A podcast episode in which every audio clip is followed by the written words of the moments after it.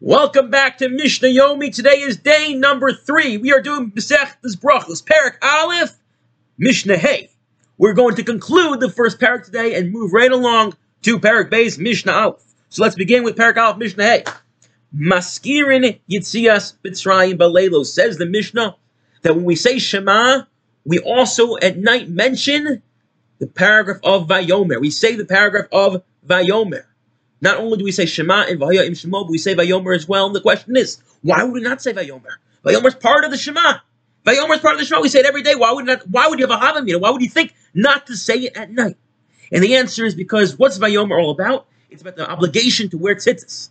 And the obligation to wear tzitzis only exists This Bisman Shuri'isim or Isim Oso, when you see them. Prat that comes to exclude at a time when you cannot see your tzitzis, i.e., at night. And since there's no obligation to wear tzitzis at night, you may have thought there's no obligation to mention the paragraph of Vayomer about wearing tzitzis at night. Says the Mishnah, but we still mention it because although there's no obligation to wear tzitzis at night, there's still an obligation to remember Yitzias Mitzrayim found in the paragraph of tzitzis, and therefore we say the paragraph of Vayomer so that we can remember how God took us out of Egypt. So not for the tzitzis, but for the concluding few verses about remembering God took us out of Egypt.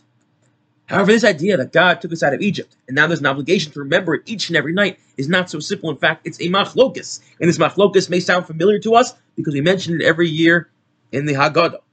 Omer Rabbi Eliezer, Elazar ben Azariah says, or Elazar ben Azariah, Harayani ben shivim shana. I am as it's as if I am 70 years old. What's what do you mean? It's as if I am 70 years old. So Rashi points this out to look to a Gemara later on. The Gemara talks about how Elazar ben Azariah was appointed to be the Nasi, the leader, at a very young age of 18. And he was concerned people would not take him seriously. He was a young Sa'ir, a young man. So God did a miracle and made him look much older, gave him aura of being a state a stately elder, so that people would take him seriously. Harani Kiven Shim Shana says Elazar, I'm as if I'm seven years old, and all my life lo zachiti tis b'trayim I didn't know the source. I didn't know the, the source for this idea you have to mention Yitzias Mitzrayim at night as well. Ah, Ben Zoma until Ben Zoma came along, and he said, "Leman tizkar yom tzeischa merit Mitzrayim kol yimei The pasuk in Devarim in Tazayin says, "We should remember that we were taken out of Egypt all the days of our life." What's this funny formulation of kol yimei chayecha? All the days of your life, says Ben Zoma. He says Ben Zoma, uh, chayecha hayamim that's referring to the days. Kol. Kol also at night. Therefore, there's dual obligation to mention to mention God took us out of Egypt both during the day and at night. However, the Chacham argue. Come along to Chacham and say Kol yimechayecha halilos. Kol yimechayecha are telling you that sorry, Chacham yimechayecha halumahaz. Yimechayecha are talking about there's an obligation to mention Yitzias Mitzrayim in this world. Kol yimechayecha lahav yimos Mashiach then not only is there an obligation to talk about Yitzias Mitzrayim in this world, but once Mashiach comes, there's still a obligation to mention Yitzias Mitzrayim, because you may have had a, a, thought. You may have said, now that we live in Geula, Mashiach is here, why would you want to mention a previous Geula that happened so, so long ago? We can forget about it. It was nice. We're so thankful that Hashem did it for us, but we're living in a brand new Geula in, in Eretz Yisrael with the base of Mikdash. Mashiach's here. Don't mention what happened so many years ago, says Chazal. The Pasuk tells us, That even then we still have to mention and remember the great miracle of God taking us out of Egypt. So we see there's a machlokas Rabbi Elazar ben Azariah and the Chachamim whether there's an obligation to mention Yitzias Mitzrayim at night. Now, if you take a moment to think about it, you'll realize this obligation to remember Yitzias Mitzrayim at night is very reminiscent of another obligation of Sipor Yitzias Mitzrayim, to mention or talk about Yitzias Mitzrayim once a year during the Seder. Now, there are many, many differences between the obligation to remember Yitzias Mitzrayim every night and the obligation to talk about it once a year. Rav Chaim Soloveitchik, Rabbi Soloveitchik's grandfather, points, points out that one of the differences is on the Seder night, we mention Yitzias Mitzrayim, we talk about it, is the idea of Shira V'Sishbachos, so we come to praise God. We come to sing Hallel to Hashem.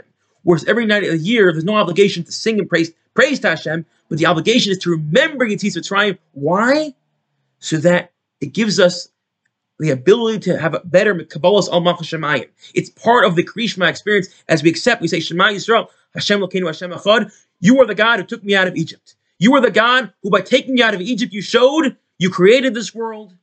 You know what's you know what's happening in this world, and you are involved in this world. Yitzias Mitzrayim is there to remind us it was an experience of God being involved in this world, of orchestrating the way things happen, of Hashgacha Pratis. And each time, therefore, we mention Yitzias Mitzrayim, whether it's every night or whether it's during Kiddush, we're supposed to remember this principle of God who created the world, who knows what's happening in the world, and also who orchestrates and has hashgacha pratis of everything that's happening in this world. And says Rav Chaim, that's why we mention Yitzias Mitzrayim every single night. Not so that we can sing praise to Hashem like we do Seder night, but rather so we remember as we're Makabal Olmach Shemaim, as we accept God's the yoke of heaven, as we say Shema Yisrael Shem Lokeinu Hashem Echad, that we're accepting the God who created this world, who's involved in this world, who orchestrates everything that happens in this world. That concludes Parak Aleph, and now we can move on to Parak Base. Hayakar Torah, one is reading the Torah, Mana Mikra. One wakes up really early one morning, they pour themselves coffee, they start learning, and suddenly it's time to say, it's time to say Krishma, and they're up to the place in the Torah of Kriyashma. So can they just read right along and read Shema? Or do they have to stop for a moment and say, now I'm reading Shema in order to be Yotze, the mitzvah of Krishma? Meaning, do we say mitzvos tzrichos kavana? Do we say that you need to have kavana before you perform a mitzvah? Or can if you by performing the mitzvah, you are now automatically fulfilling the mitzvah even if you didn't have kavana to fulfill it? Says the Mishnah, Hayakor B'Torah v'higiyazman hamikra im kiven libo yotza. When it comes to Krishma, despite what you might say anywhere else in the Torah. By Krishma, you need to have some sort of kavana that you're being Yotze the mitzvah. Because Krishma is much more than just a performing a mitzvah, but it's about the Kabbalah Samach Shemayim. It's about accepting the yoke of heaven. How can you accept the yoke of heaven if you didn't have in mind to accept the yoke of heaven? The Imlav, lo yotze. But if not, you're not Yotze, and you're just as if you are reading regular Torah. Next topic, but prokim. Now we're going to discuss the idea of talking during davening something we should definitely not do. But what happens if you are davening, you're saying Krishma, and you get approached, or you and someone comes into the room who is someone who is a uh, very chashiv person? Can you stop what you are doing? Can you stop your Krishma to, to welcome them, to say Baruch Haba? The same would be true. The question is, if someone comes in, you're afraid of them. If the melech walks into the room, can you stop what you're doing to, be, to say, you know, out of fear? You don't welcome them, they'll get upset at you. But prokim, if you were in between Krishma and the brachos, show that covered, you can stop what you're doing and say, Shalom Aleichem, Umeishiv, and certainly if they if they say Shalom Aleichem to you, if they initiate, you can respond. Ube'emsa. But if you are in middle of the parsha or the brachos, then Shoel if hayira, then you can say Shalom Aleichem if you are afraid that if you don't say it, they're going to uh they're, they're going to be upset at you that they may uh they come to kill you.